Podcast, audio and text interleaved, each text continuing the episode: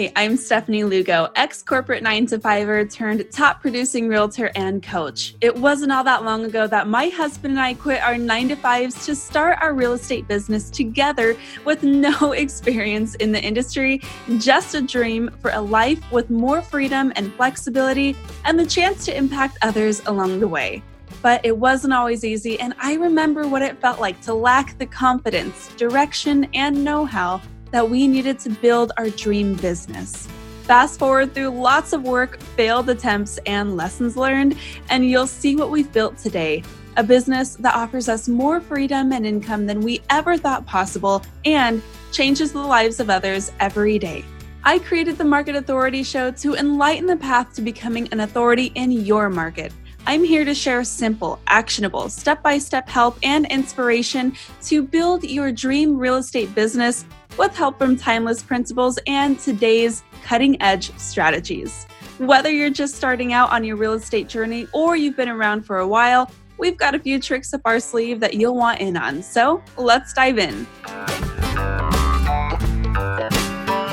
So, on this channel, I love sharing different strategies and practices for real estate businesses. I, I, really geek out over marketing and systems and lead gen and social media and all kinds of good stuff. But this is actually things that I am finding from my own real estate business. Now, some of you are surprised sometimes to learn that I'm, a, that I'm still a producing real estate agent.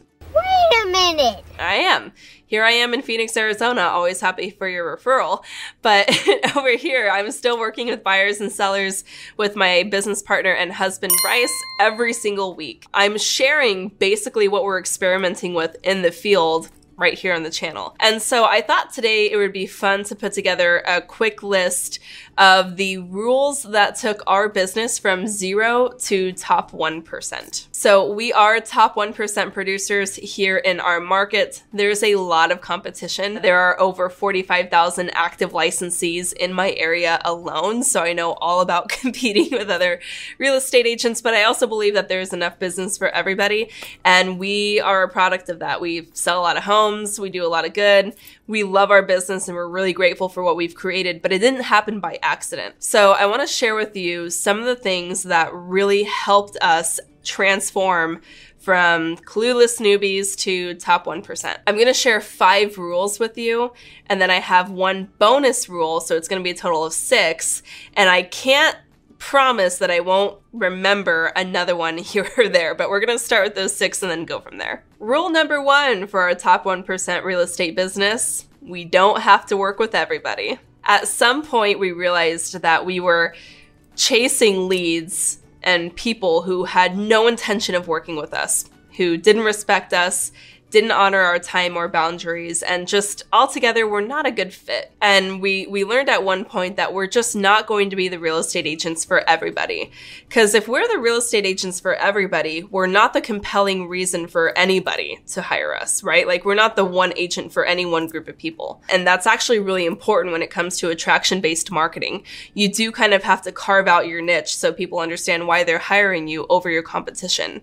And once we really embraced that rule, it became way easier to say no to people who we knew were going to waste our time and yes to people who we knew we could go all in for because they would send us all of their friends and family as referrals after a great experience. Rule number two it's not their job to remember what we do. So, a lot of times I talk about database marketing on this channel. Our databases are probably our number one lead source.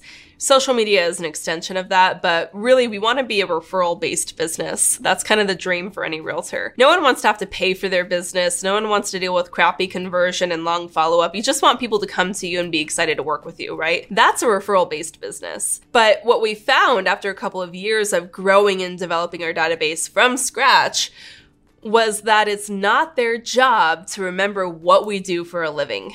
And I, I tell this all the time to real estate agents who I'm coaching who are afraid of being salesy spammy to their people, who are afraid of showing up in their inbox or reaching out to them too often because, oh, I already told them that I'm a real estate agent or I posted it on Facebook that I'm in the business. That's fine, but it's if you are expecting to get referrals from your friends and family and your sphere of influence, it is not their job to remember that you're a real estate agent when somebody comes to them asking for a referral.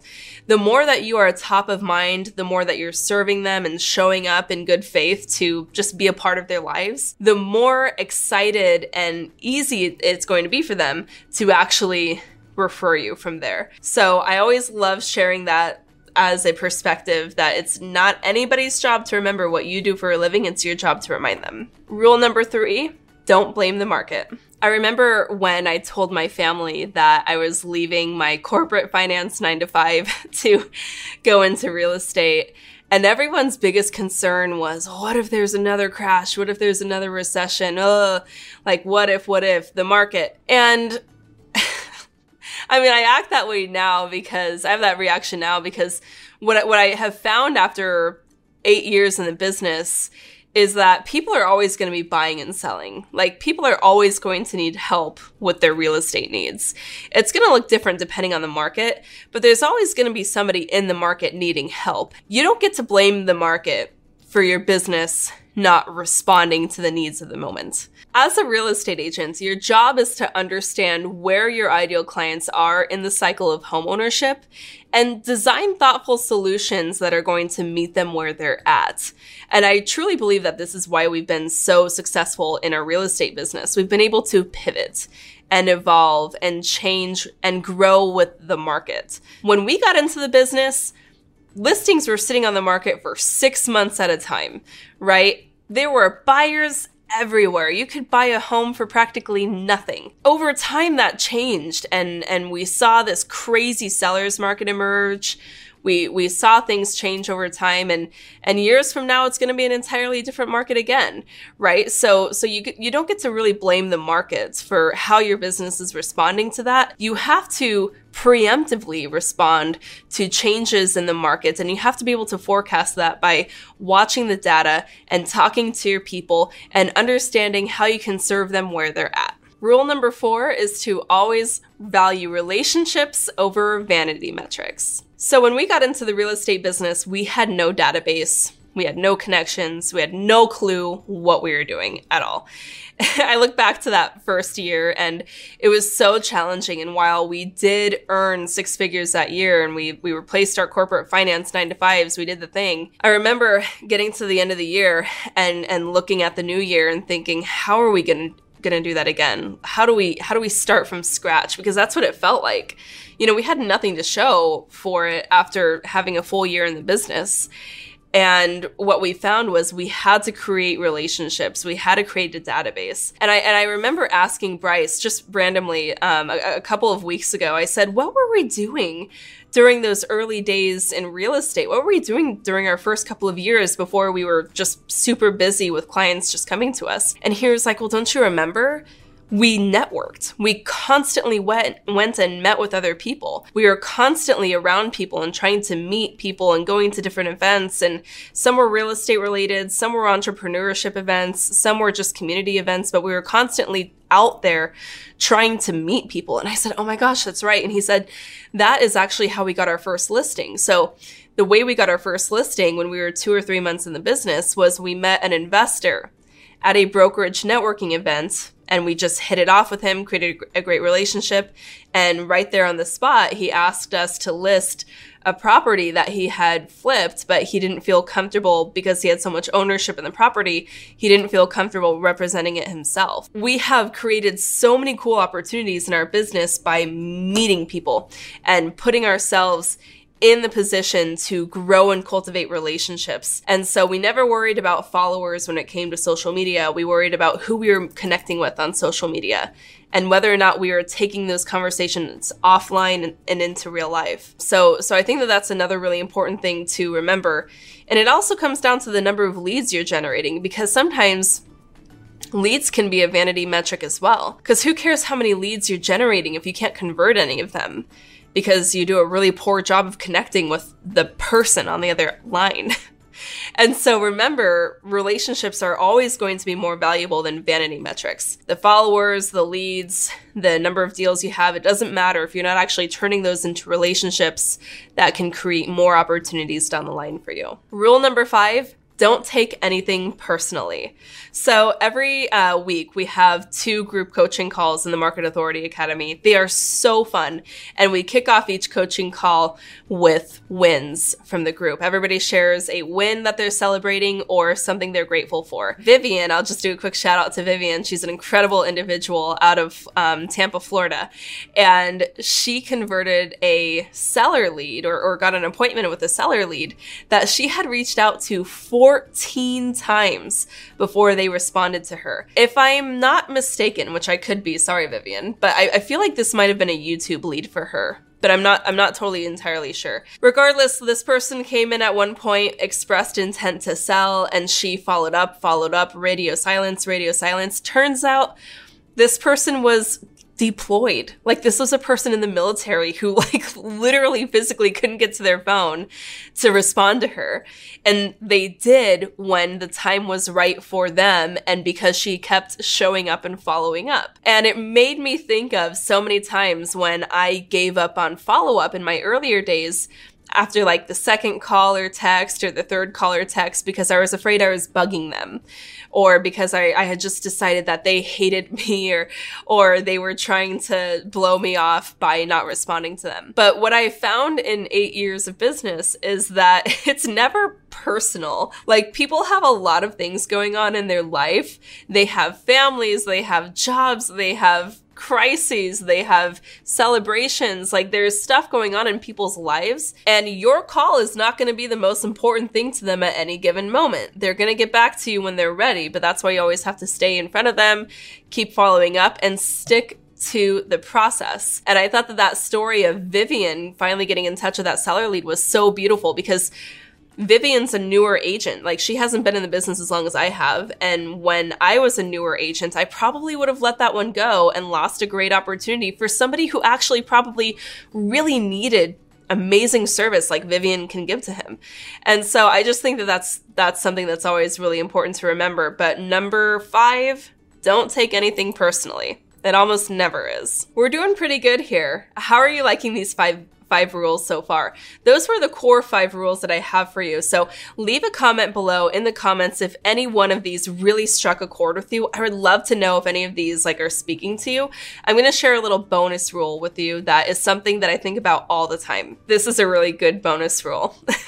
this is actually a really hard one to narrow down, but I think the most the most important rule that I will live by forever is that failure is a natural part of the innovation process. And I don't know if that's a quote or if I just made that up through time, but failure is a natural part of the innovation process.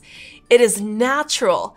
It is good. It is to be expected because when you are putting yourself out there and trying new things and going through processes for the first time and, and, and creating something from scratch, failure is not only inevitable, but it's natural. And if you think about that, how cool is that? It really relieves the burden of feeling like everything we have to do is perfect and I, I, see this constantly from real estate agents, um, and and myself included. I mean, I'm not exempt from any of these um, any of these stories, but but when I'm talking to new real estate agents, a lot of times they're afraid to put themselves in positions to actually have conversations with the public about real estate, which is the number one most important thing that you can do, regardless of your experience level. You constantly have to be talking to the public because you need to understand what they think about the real estate market their challenges with buying and selling, like you have to get the data from the horse's mouth, right? A lot of times, newer agents will hold themselves back from doing the things that they have to do because